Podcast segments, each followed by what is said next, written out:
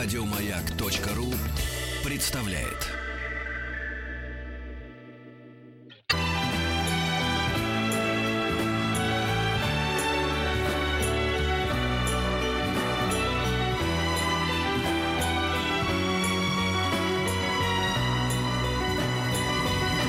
Спутник кинозрителя. Я сейчас подумала, что люди вздрогнули и решили, что уже четверг, представляешь? А у нас по-разному. Да какой выходит? По-разному? У нас уже как собака Павлова. Четверг, значит, Долин в третьем часе. Переименован в рубрику «Явился, не запылился». Не надо это самое в собак Павлова людей превращать. Нет, это я про себя говорю. А ты что сегодня поймал на мысли, что четверг? И с таким облегчением, да, завтра пятница и все. Да, что же в этом плохого? Поговорим об этом или о новинках? О новинках. Всем привет. Значит, друзья, я пришел заранее, потому что завтра усвистываю на Берлинале. Это мне нравится всегда. Помню, надо сказать, на Берлинале я завтра. Ну а как надо сказать? Ну я не знаю. Извините, я тут уезжаю, у меня дела некоторые. Да, именно так, да. Я еду в командировку. Нет, я заболел, да. У меня не будет, я буду болеть 10 дней. Болезнь, да. В общем, я поеду болеть в город Берлин, а пока я буду там болеть, я о ходе болезни вам сообщать по телефону в этом эфире. Вы будете смотреть здесь новые фильмы. А фильмов этих огромное количество. На этой неделе и на следующей. Просто толпа фильмов. И реально все интересные. Я не имею в виду, что все они мне нравятся и все они хорошие, но они очень разные на совершенно любой вкус. От безумно коммерческих до совершенно артхаусных. От совершенно детских до таких 18+. Разные. И оскаровские, и европейские, и отечественные. Всего полно. Вот, на этой неделе, это у нас неделя сиквелов. Это так сложилось стихийно. Сплошные продолжения. Одни классные, другие не очень. Значит, выходят... «Обитель зла. Последняя глава». Слава тебе, Господи, подумал я сразу, увидев это название. На 50 оттенков темнее. Это продолжение 50 оттенков серого. Да. Джон Уик 2. И, наконец, Лего-фильм «Бэтмен». Это не все, что выходит на этой неделе, но вот эти 4 картины — это все продолжение. И я начну с тех двух, которые, на мой взгляд... Это мусорная корзина из того, что ты перечислил. Ну, это только для тебя, Петр. Огромное количество людей сейчас оскорбили, плюнули в твой портрет на своей стене. Ты же только у меня сейчас в эфире. Нет, в эфире еще людей. У Вики, и вот Оля сидит здесь. А я вот так как ты, Петр? Так и вижу Вику, идущую на 50 оттенков серого. Нет, я тут нарвалась, кстати, по телевизору. Я узнала, что это 50 оттенков серого только по саундтреку, потому что фигуристы любят его брать, они катают программы. Им самое оно. Соответствует одному. Как и заезжают в зал. Но я посмотрела минут 5 и поняла, что какой счастье, что я не пошла в кино. Но я вынужден смотреть все минуты, поэтому уж извините меня за это. Но давайте я начну с того, что мне нравится из этих фильмов. Во-первых, я страстный поклонник первого Лего-фильма, который, я понимаю, что вы в силу вашего высокого интеллекта смотреть, конечно, не стали, но вообще-то говоря, это потрясающе, хотя и сделано для детей. Ведь он унизил сейчас нас. Нет, ничего подобного. Я сказал высокого интеллекта. Немного сарказма я услышал, но так, самую допустимую долю. Первый Лего-фильм, это был такой детский 1984. Это была антиутопия про маленького человека, встроенного в систему, который живет чудовищной жизнью, но считает искренне, что она счастливая жизнь. И такого в анимации никто не делал. На самом деле я убежден, что человек обычный в жизни встраивается в систему и начинает себя ложно считать счастливым с детства, с детского сада. Поэтому то, что для детей это с очень хорошей иронией, довольно злой, рассказали языком мультфильма их любимых кубиков, я считаю, было очень здорово. Второй Лего-фильм не настолько хорош. Его делали немножко другие люди, хотя та же команда тоже участвовала. Режиссер Крис Маккей. Но чем этот фильм хорош? Ну, конечно, он для тех, кто любит мультики, для тех, кто любит Лего и играет в него, или хотя бы когда-то играл. Я поклонник Лего, и как дядя, многочисленных племянниц и папа двух мальчиков, это Лего, оно из моей жизни не уходит никогда. Однако... У Пети кот не играет, он не поклонник. Ну, может, все впереди. Но я хочу сказать, что это фильм... как для обожателей комиксов и комиксового кино, так и для ненавистников, считающих, что ничего глупее, примитивнее комикс не существует. Потому что это очень, на самом деле, тонкая, остроумная пародия и издевка над Бэтменом. Бэтмен здесь самая отвратительная личность, которую можете себе представить. Это эгоцентрик, который ненавидит всех, троллит окружающих, самовлюблен до какого-то совершеннейшего неприличия. И даже Джокер вызывает здесь больше симпатии. Вообще все, кто есть вокруг, у них есть что-то человеческое. В Бэтмене ничего человеческого нету. И только когда его дворецкий Альфред, которого, кстати, в оригинале озвучивал Рэй Файнс, буквально заставляет его перед светским приемом, говорит: слушайте, ну вы сейчас будете Брюс Уэйн. Ну снимите уже, наконец, маску. Он даже в трусах ходит и в шелковом халате, все равно в маске Бэтмена, потому что она придает ему ощущение собственной силы. Это очень смешно. Там как бы стандартный сюжет про злых злодеев и Бэтмена, который спасает Готэм, но на самом деле все вывернуто наизнанку. Про то, что именно самомнение Бэтмена и его совлюбленность не позволяет ему никого спасти, вообще ничего сделать толком. Он только всем мешает жить. По-моему, это настолько точно соответствует тому, о чем на самом деле комикс «Бэтмен», а что на самом деле значит этот персонаж. Согласитесь, даже в хороших фильмах про Бэтмена раздражающий. Вот ну, конечно. Бэтмен всегда бесит. Всех, что у Бёрдена, что у Нолана. Да. Абсолютно, он бесит всех. И это фильм про гораздо больше симпатии испытываешь к Джокеру или кому-то еще, там, Человеку-пингвину. Вот они все есть тут, но там они придумали новых супергероев, это замечательный Стёп. Там, например, есть человек-соусы, у которого в одной руке у него кетчуп, в другой горчица. Он плюется на людей кетчупом и горчицей. Это его волшебные способности исчерпывается. Есть человек-зебра, который просто похож на зебру, и больше ничего. Да, ну и так далее. Это действительно абсурдистское, смешное, здорово сделанное анимационное кино. Повторяю, оно и для взрослых, которые особенно обсмотрелись вот этих вот... Значит, он даже начинается здорово. Вот этот микроспойлер, поскольку это самое начало. Первые 3 минуты там показывают, разумеется, заставки Warner Brothers под таинственную музыку, потом DC, и все эти заставки уже комментируют закадровый голос Бэтмена. Говорит: а, таинственная музыка, скоро появлюсь я, Бэтмен. Ну подождите, вот еще DC, они тоже очень крутые, только крутые имеют дело с Бэтменом. Ну и так далее. И потом, значит, начинается этот экшен. Как и в случае первого Лего-фильма, все это сделано из кубиков, действительно, все сделано из Лего. Там вода, огонь, все, что в этом мультфильме происходит. Что я считаю признак тоже замечательной эстетической последовательности. Поэтому Лего-фильм, правда, всем рекомендую. Дети ваши точно будут в восторге, а вы будете в восторге, если у вас хорошее чувство юмора. Второй фильм, который я считаю... вот тоже... Ты сам поставил перед людьми, ты говоришь, если вам не понравится, что плохое чувство юмора, тебе все будут говорить: да, нам понравилось, у нас хорошее чувство юмора. Ну да, я люблю загонять в тупик своих слушателей. Нет, мне вот то, что ты рассказал, понравилось, но вот сама эстетика Лего мне не нравится. Ну это очень может быть, и в этом... Я не могу смотреть такие фильмы. Я начал с того, что любовь к дизайну Лего здесь одна из ключевых, один из ключевых моментов. Теперь для разнообразия фильм, который не очень мне нравится, но это не имеет никакого значения, все равно будет успешным в прокате. Это Fifty Shades Darker или на 50 оттенков темнее. Тут герои тоже чем-то похожи на фигурки Лего, только у них более атлетические фигуры, но их эмоциональный спектр, он примерно равен, причем не фигурке, не Лего-фигурке из мультфильма Лего-фильм, а Лего-фигурке настоящей, пластмассовой. Они очень, конечно, хороши собой, Дакота Джонсон и Джейми Дорнан. Я даже подозреваю, что Дакота Джонсон, кроме того, что симпатичная, еще и хорошая актриса, но не в этом фильме. Потому что, конечно, степень стандартности этой истории о бедной, но с богатым внутренним миром красивой девушке и влюбившемся в нее миллиардером, у которого темное прошлое и темные всякие желания. Все темные желания его — это, значит, плетки, стропоны и какие-то другие, значит, из секс-шопов. У меня было. Ну, видишь, значит, слушайте, нет, может, это для тебя. Конечно, пример типичный мещанский, отвратительный пошлые мелодрамы.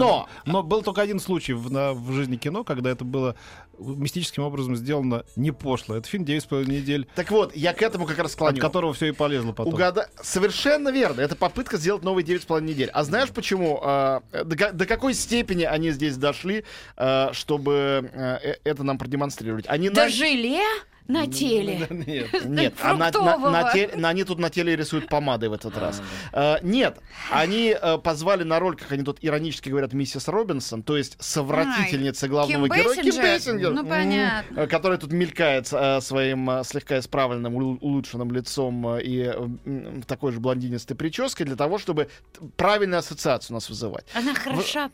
Ну, конечно, она хороша. Как она может быть плоха? Ну, мало ли, постарела. Дакота Джонсон хороша. Все они классные парни. фильм, только дурацкий, а в основном все отличные. Кроме того, главный мазохизм и садизм в том, как медленно это развивается, как мало там секса, насколько он мещански целомудренный. Ну, на других кассетах секса. Час надо посмотреть от этого фильма, длящегося меньше 2 часов, для того, чтобы услышать просто с экрана слова «а это зажим для сосков», что, наверное, у кого-то вызовет... Неужели в мире есть такое количество малолетних идиоток, которым это все кажется в кайф? Не малолетних, я думаю, что это для людей... Кто? Зрительская аудитория этого фильма. Мне кажется, это для людей в возрасте, скорее, очень ведущих скучную жизнь. Кто про зажимы не знает? Кто не знает про зажим, у кого жизнь скучная, может быть, даже одинокая, кому стыдно или противно смотреть порно, или они не знают, где его взять. А вот такое кино, оно как бы про чувства, оно как бы про эмоции, но оно делает вид, что... И для этих людей, я думаю, подобный фильм, он будет каких-то их внутренних демонов сладостных, и демоны начинают сладостных людей терзать. Но они же все мертвые, я имею в виду совершенно эмоционально незаряженные, пустые, как барабаны... не навешивай ярлыки, ты же не смотри. Полюбите резиновую женщину. Ты же не смотри. Вот ты помнишь, каким были Ким Бессинджер и Микки Рурк. Есть люди, которым нравятся резиновые женщины. Давайте не будем обижать ни этих людей, и резиновых женщин тоже обижать не будем. Вот, а сейчас маленько сделаем суперпаузу.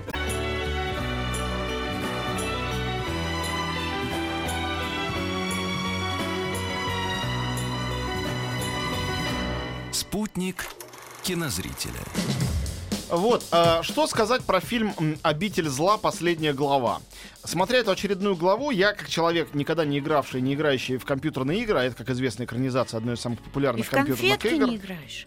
Чего? В конфетки не играешь? Я такого не знаю, извини. Когда у меня свободное время, я книжку читаю. Я понимаю, звучит оскорбительно для многих. Вот как это вообще? Я сказал правду. Так вот, «Обитель зла». Во-первых, это авторский проект, надо это помнить. Это не продюсеры какие-то хитроумные придумали так сделать и нанимают каких-то, как в случае с теми же оттенками, людей, чтобы они это исполняли. Пол У. С. Андерсон, режиссер этого фильма, он муж Милы Йовович, который играет там главную роль, он сценарист и режиссер этого фильма, они действительно вместе это делают, они в это верят, а им это нравится, и, конечно, безусловно, при всей драматургической смехотворности того, что там происходит, фильм, как вы знаете, о постапокалиптическом мире, где оставшиеся немногие люди борются с зомби, вот, и злыми учеными, которые этих зомби породили. При этом в этом есть, конечно, драйв и влюбленность людей, которые это делают, в это все дело. Оно поэтому гораздо более живой, чем те же самые оттенки. Я бы так для себя любительски сформулировал суть «Обители зла» по этой последней главе, которая, как вы, наверное, догадываетесь, формально последняя, но если они захотят снять продолжение, конечно, они там зацепки себе оставили. Вот. Я бы сформулировал так.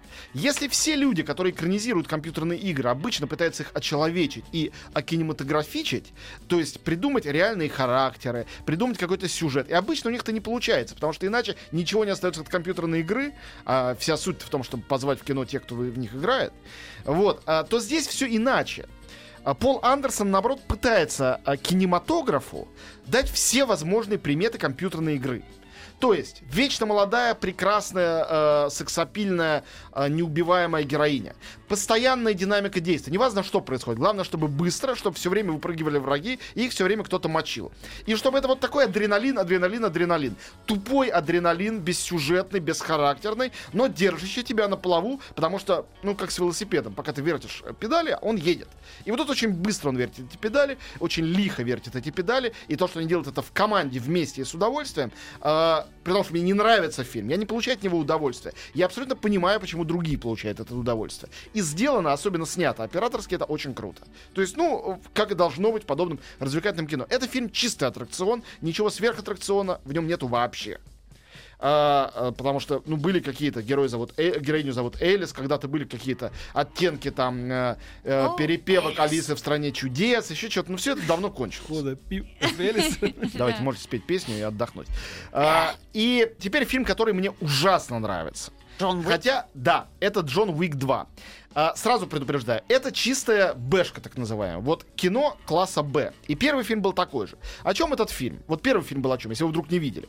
Это о том, как герой Киану Ривза, он мрачный, одинокий гангстер, у которого есть только тачка и любимая собачка.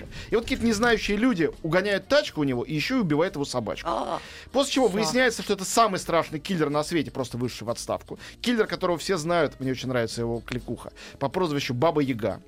И он практически голыми руками, даже не думая о том, чтобы взять с собой оружие, идет и убивает вообще всех, кого он встречает, кто хотя бы когда-то здоровался за руку с людьми, которые украли у него машину и убили собачку. Делают он в течение всего фильма с удивительным артистизмом. Теперь вторая часть, где действие переносится в Нью-Йорк, а также в Рим. Удивительная ерунда. Я просто должен прочесть, это очень смешно. В духе Петра, походе мимо обидеть всех резиновых женщин. Вот именно. А я зато вступился за резиновых женщин. И вот здесь во второй части Джона Уика больше бюджет, больше размах. Действительно были съемки в Риме. Но, к счастью, фильм не стал умнее. Он такой же декларативно глупый и потрясающе развлекательный. Особенно все сцены побоищ и убийств, они сделаны не на 5, а на 10 из 5. Они сделаны потрясающе, потому что это напоминает этот фильм только гонконгское кино, не знаю, 15-20-летней давности, когда Джон Ву и кто-нибудь другой делал там эти все потрясающие боевики. Это настоящий балет. Это красота, как она есть, абсолютно бессодержательная, но настолько лихая, настолько мужественная, настолько... абсолютно ирреальная, то есть как бы реалистический фильм, в нем нет ничего реалистического на самом деле. И вот эти Дерек Кольстад и Чад Стахельский, Дерек сценарист, а Чад режиссер, который это сделали, я просто им аплодирую 10 руками. Наконец, самый смешной момент фильма, вы позволите мне спойлер или не делать этого спойлера? Учитывая, что мы не пойдем посмотреть, пожалуйста. Да. Один спойлер, я предупредил слушателей, хотите, зажмите уши на несколько секунд. Когда... Ты понимаешь, что вот в жизни так не бывает. Не может человек, которого 10 раз сбили машины, вот буквально, 20 раз прострелили, выбили ему все зубы, пробили грудь. Он продолжает при этом всех убивать одной левой. Ничего с ним не происходит. Когда он встречает страшного управляющего этим миром человека по профессии бомжа, мы обнаруживаем, при том, что главного героя играет Киану Ривз, что этот бомж — это Лоренс Фишберн. Он говорит, мы с тобой давно знакомы. Ты понимаешь, что ты опять попал в матрицу. Но эта матрица в новом мире выглядит иначе. Ты понимаешь, насколько умные люди делали этот как бы глупый фильм, для того, чтобы вы получали от него удовольствие. И, в общем, Джона Уика, всем, кто любит развлекательное кино, боевики с драками, я не просто рекомендую, а рекомендую, что называется, страстно. Обязательно посмотрите. И последний фильм этой недели, о котором я успею сказать, «Прекрасные дни в Аранхуэсе». Это единственный не сиквел. Аранхуэс это где? Такое место в Испании. Где? А, вот. Это... Нет, ну я чтобы знать. Да, это арт-фильм Вима Вендерса. Вим Вендерс очень давно не работал с Петером Хандке, замечательным, знаменитым немецким писателем, который писал сценарий к «Небу над Берлином», который писал несколько романов, которые экранизировал Вендерс, давний его друг. Это абсолютно минималистская картина. Мужчина и женщина весь фильм разговаривают в саду. Подразумевает, что это Эдемский сад. На столе перед ними яблоко. Камера очень красиво их снимает. Их разговор о личном и не только о личном. А сзади дом, где сидит писатель и пишет те диалоги, которые они говорят. Иногда даже образовывается рояль в кустах, на котором Ник Кейв играет и поет свои грустные песни. Ник Кейв тоже снимался здесь. При этом все это сделано еще и в 3D. Довольно абсурдистское зрелище, в котором новые технологии с совершенно старомодным пафосом старого авторского кино сочетаются. Я не знаю, кому это может понравиться, но, безусловно, это своеобразное кино, какого вы больше нигде не увидите. Если уж пойдете, обязательно пойдите в 3D. Если вы обожаете Вендерса, и такие люди, я знаю, есть, то или сходите, чтобы порадоваться новой встрече с ним, или не ходите, чтобы не расстраиваться, потому что, конечно, это совсем уже не Париж-Техас и не небо над Берлином. Я что-то ничего пока для себя не выбрала. Джон Уик. Джон Уик. Там нету Лего, есть Киану Ривз. Я его не люблю. Будем надеяться на вторую половину часа.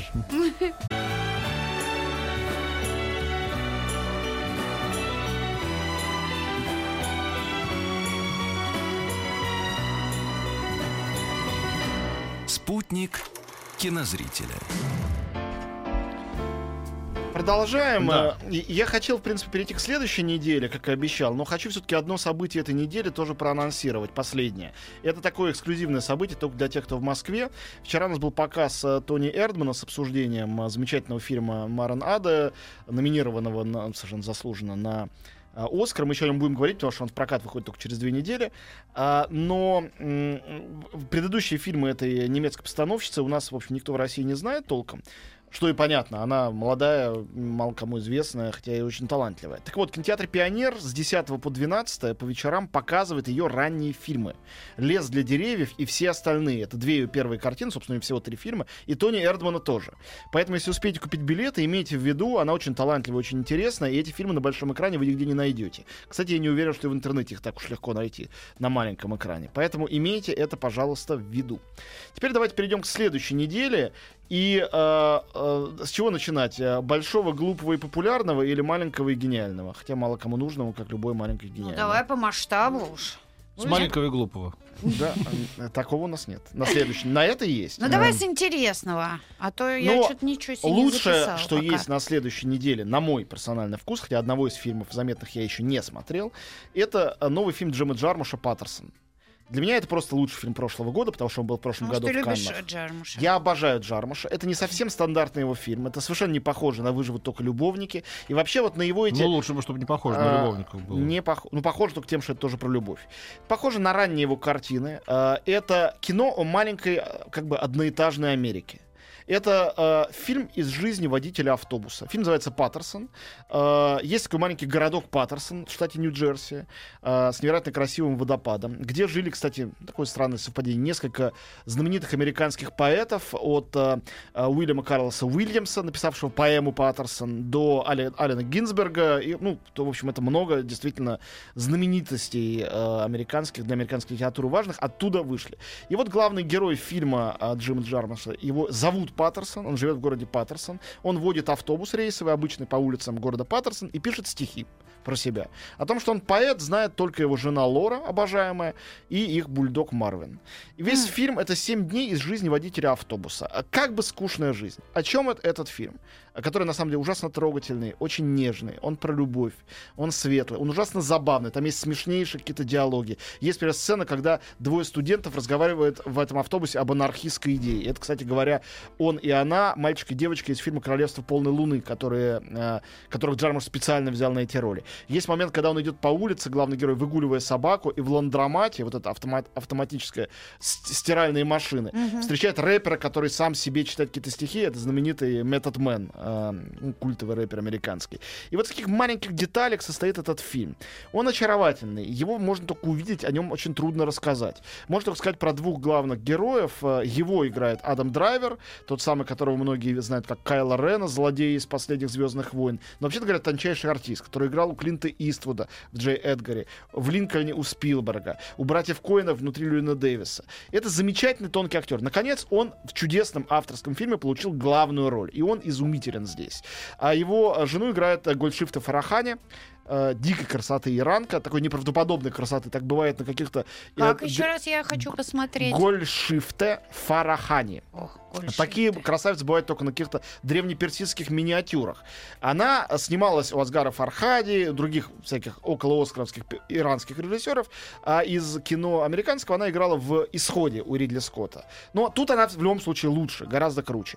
Фильм этот не получил никаких наград, он оказался слишком маленьким для Канн и слишком маленьким для «Оскара». Он прошел ниже всех радаров, как это часто бывает, и часто это является показателем, на самом деле, таланта.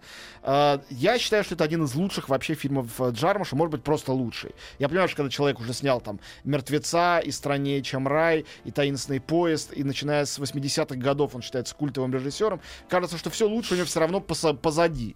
Но вот это не так. Он действительно на каком-то потрясающем сейчас подъеме. Поэтому эту картину я от души советую всем, особенно если у вас есть что-то лирическое, и вы хотите возлюбленную или возлюбленного отвезти в кино на что-то нежное и прекрасное, возьмите за руку и отведите на этот фильм. Василий пишет: когда слушаю Антона, хочется уволиться и посмотреть все эти фильмы. В итоге работаю с утра до ночи и не смотрю ничего. Дорогой Василий, сходите на «Паттерсон». Сегодня вечером премьера в Гоголь-центре и премьера моей книжки, которую я написал про Джармуша. Но там, к сожалению, нет уже билетов никаких. У тебя что-то каждую неделю и все премьера. Да. Книжки. Много. Не премьера, а презентации, да, их нет. Их несколько. Но сегодня вместе с фильмом. Хорошо. И билетов на фильм не осталось, но в фойе Гоголь-центра, куда вход бесплатный, будет продажа книжки и презентация книжки, и я буду.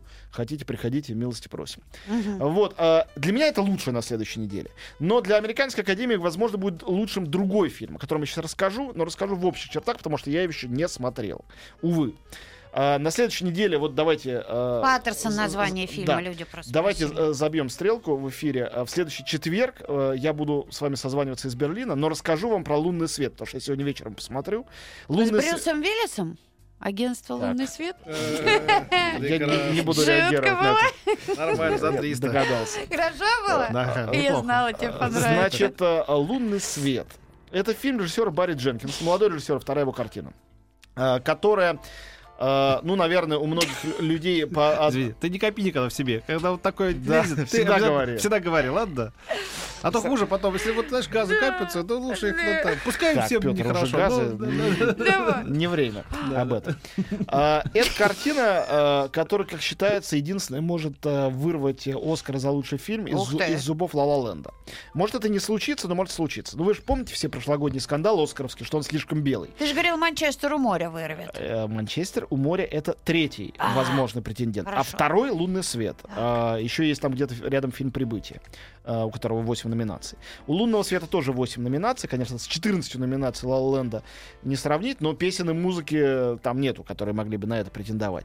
«Лунный свет» — это реальная история, превращенная, как говорят, в невероятно поэтичный и красивый фильм, и его спасение от возможной спекулятивности именно в этой красоте, говорят американские коллеги, которых я читал, фильм я еще не видел. Это история чернокожего мальчика, из неблагополучной бедной семьи, мать-наркоманка, который открывает в себе то, что он гей. Открывает он в себе это постепенно. В этой чернокожей среде это все не очень-то приветствуется. И это история его жизни. Роль его сыграет 3 разных актера. История его жизни, история его взросления, роман воспитания. Конечно, бедные, черные, геи, наркотики — это все показатели оскаровского успеха. Но... кажется создателям. Да. Как кажется. Нет, на самом деле, как кажется нам всем. Создатели рассказывали свою историю. Это реальная история одного человека, который сейчас очень популярный драматург в Америке. А эту свою историю он рассказал в пьесе, которую он даже не публиковал. Он ее для университетского театра написал. Режиссер откуда-то ее вытащил и превратил ее в кино. В общем... Я слышал о фильме отзывы совершенно восхищенные, слышал отзывы скептические, в основном от тех, кто еще его не видел. Поэтому я предложил бы всем просто не торопиться с вердиктом. Я понимаю, что многих людей, которые не любят вот эти спекуляции на подобных темах, это должно отвращать. Я сам спекуляции терпеть не могу. Но, понимаете, если судить только по пересказу, то тогда весь Диккенс — это спекуляция, весь Достоевский — это спекуляция. Все-таки это не вполне так. Когда все это осенено талантом и искренностью, тогда ты забываешь думать об этих вообще статуэтках, об этом всем. Хотя сейчас об этом забыть не получится, потому что не было бы оскаровской истории. Я думаю, такой фильм в России мог бы вообще не выйти. Вот. Я рад, что он выйдет, и мы сможем вынести собственное суждение. «Лунный свет» еще «Лунный раз. Свет», Барри Дженкинс.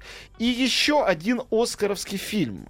6 номинаций. И тоже много шансов. Фильм получил вчера ночью приз от операторской гильдии. Оператор фильма награжден. Называется «Лев». Кстати, замечу, почему он называется «Лев», вы узнаете только на финальных титрах. Там, скажи, почему. Нет, конечно, не скажу. Да ладно, ты же не знаешь. Режиссер Гард Дэвис, это молодой режиссер. Это продюсерский проект братьев Вайнштейнов, который, конечно, собак съели на независимом кино и на Оскарах. И эта картина по реальной истории. История восхитительная, история интереснее, чем фильм. Потому что фильм очень предсказуемо, как раз сентиментально, с нажимом сделан. Довольно посредственный фильм, на мой взгляд. Хотя он очень красиво снят. История поразительная. История потерявшегося в Индии мальчика. Условно говоря, 6-летнего мальчика, который потерялся. Он поехал со старшим братом на заработки, чтобы ему помочь. Брат его оставил на вокзале, говорит, подожди минутку, не вернулся. Мальчик от испуга сел в поезд, думая, что он приедет обратно домой, уехал в совершенно другую сторону и потерялся там навсегда. Как кажется, навсегда. И дальше этого мальчика, он попадает в сиротский приют, его усыновляет семья из Австралии. Он начинает новую жизнь в Австралии. Когда вырос, он при помощи программы Google Earth, я не знаю, Google вкладывал ли деньги в этот фильм, но история реальная. Он начинает пытаться искать свою семью, о которой он, поскольку он был мальцом, не помнит вообще ничего. Ни названия города, откуда, вообще ничего. Он думает, что он что-то вспомнит. И это история этих самых невероятных поисков. В фильме отличный актерский состав. Прежде всего, 2 актеров. Это Дев Патель, вы помните его, который... миллионер из трущоб. Вот. И Николь Кидман, которая играет приемную мамашу. Она там в очень смешных бегудях, вообще такая возрастная роль. Ну и, честно вам сказать, любой фильм с Николь Кидман лучше, чем фильм без Николь Кидман. Ну, на мой взгляд. Она выдающаяся актриса, несмотря на пластику и другие вещи, которые ее портят, несмотря на то, что она часто снимается в дурацком кино, все равно она актриса, ну, даже, наверное, великая, а не просто выдающаяся. Тут у нее роль небольшая, но на 5 с плюсом. Да, пластику она сегодня очень удачно сделала. Я согласен. Я когда загрустил, увидел ее в этом фильме про принцессу Грейс. Ну да, фильм-то, но этот фильм был очень слабый. Да. Нет, «Лев» лучше, чем фильм по принцессу Грейс, однозначно. Но это вот как раз такой форматный оскаровский фильм. На важную тему про усыновление, про важность корней, про западный мир капиталистический и мир вот этой стран третьего мира. То есть все темы важные. Сделано качественно. Но, к сожалению, это максимум, который можно сказать. Эмоционально лично меня это не тронуло. Фильм «Лев» еще раз называется. 6 номинаций на «Оскар».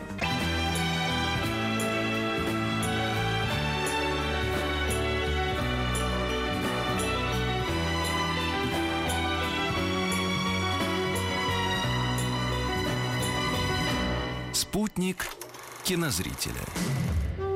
Вот. Я уже пометила себе «Лев», «Лунный свет» и «Паттерсон». У меня ужасный комплекс вины перед создателями фильма «Гуляй, Вася», режиссером Романом Каримовым. Они очень меня призывали фильм посмотреть, и я просто физически не успел. Это комедия про подставную невесту, которая нужна молодому человеку для того, чтобы он мог развестись со своей предыдущей женой. Ну, если вы любите русское кино, русские комедии, то сходите, посмотрите и расскажите мне, хорошо ли это. Сходит, а я как вернусь из Берлина... Так, ну вы ржете сразу. Нет, может, это выдающийся фильм. Вот зачем так? Вот, теперь два оставшихся фильма этой недели, которые я смотрел. «Великая стена». Это самый дорогой по бюджету блокбастер за все время китайского кино. Он не чисто китайский, он наполовину англоязычный. Это фильм, сделанный одним из любимейших моих режиссеров Джаном Имоу. Джан Имоу — великий человек. Он первый из китайских режиссеров в конце 80-х получил «Золотого медведя» в Берлине. Он первым получил когда-то номинацию на «Оскар». Он получил два «Золотых льва» за два разных фильма в Венеции, он увез Каннский гран-при, он сделал фильм «Герой» и стал любимым режиссером Тарантино после этого. Первые фильмы — это были драмы, потом он стал снимать коммерческое как бы кино. Он был режиссером церемонии открытия и закрытия на Олимпиаде в Пекине. Это действительно великий человек. Ну, то есть он не как там, не знаю, Михалков для китайского кино, он как там 7 Михалковых вместе взятых. Он действительно абсолютный король.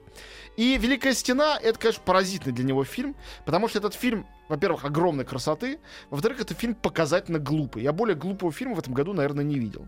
Это фильм про то, как два европейца, значит, одного из них главного играет Мэтт Дэймон, едут в Китай в средних веках, чтобы украсть у них рецепт пороха, и прибывают к Великой Стене. Оказывается, что Великую Стену каждые 60 лет атакуют драконы. Это драконы из китайской мифологии, Таотэ их зовут.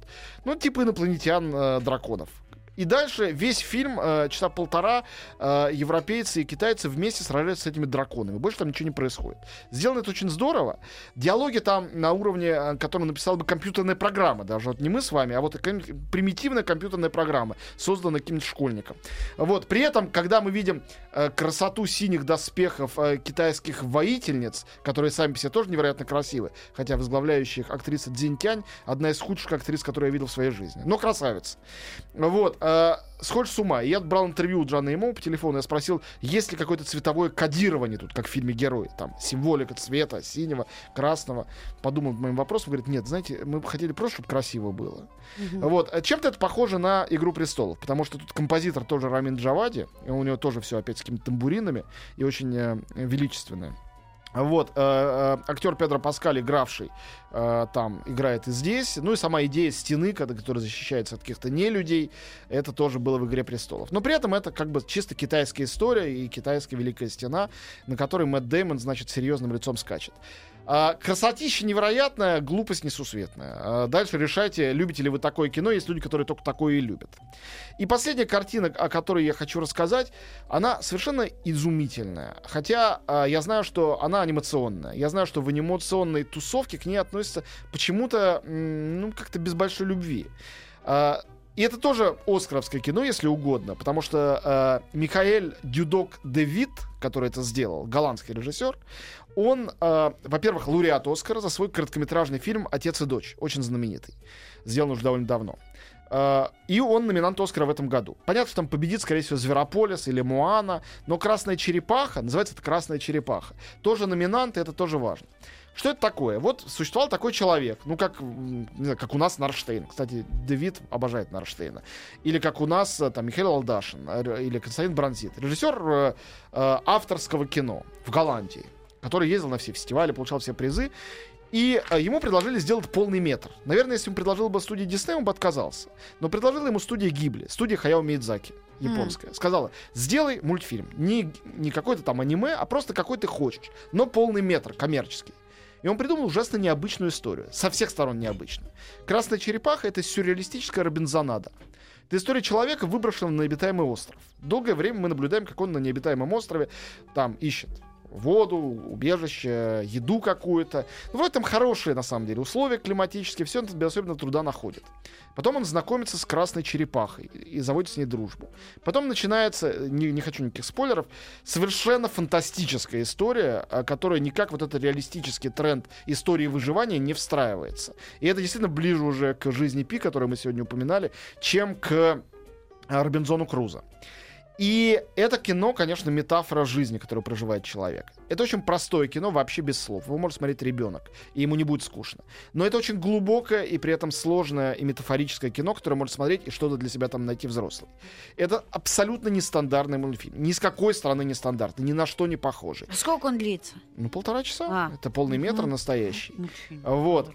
И даже по картинкам вы можете посмотреть, какой он красивый. То есть эти цвета, причем он говорил, режиссер, что он старался, чтобы в одном кадре всегда доминировало максимум 2 цвета, а лучше 1. Он не хотел вот этого богатства диснеевских красок, он хотел какого-то минимализма. Поэтому, ну действительно, это кино, на которое люди не пойдут автоматом, они не пойдут сами собой. Это не Лего Бэтмен, это не Моана. Это даже непонятно, сказка это или нет. Фильм был на Каннском фестивале, где, кстати говоря, получил приз в программе «Особый взгляд». Но пусть, может быть, пресловутый «Оскар», вот Петя спрашивал, зачем нужны эти «Оскары». Пусть «Оскар» поможет этому фильму, номинация на «Оскар», просто быть увиденным. Фильм вряд ли его получит. Но пусть в вас проснется какое-то любопытство, и вы сходите, посмотрите совершенно нестандартную, выдающуюся картину. Хотя, честно сказать, действительно, выбор на следующей неделе колоссальный, еще больше, чем на это. Я еще раз перечислю. Мультфильм «Красная черепаха» для взрослых и детей, «Гуляй, Вася», отечественная комедия, «Лунный свет» и «Лев», 2 номинанта на «Оскар», американское независимое кино, «Великая стена», китайский блокбастер с Мэттом Дэймоном, и «Паттерсон», «Моя любовь», поэтическая, лирическая комедия про 2 людей и собаку от Джима Джармуша. Это все на следующей неделе. И это все на следующей неделе. Как мне все успеть? А меня не будет, и я буду в Берлине, и сердце мое разрывается. Придется мне за вас сходить все. Да это смотреть. Я понимаю. И да. Сказать, что все это не надо было смотреть. У меня еще карточный домик. Ну, да. Черт, как ты будешь выживать? Когда ты все успеваешь. Все. Спасибо, Антон. Услышимся. Да. Еще больше подкастов на радиомаяк.ру.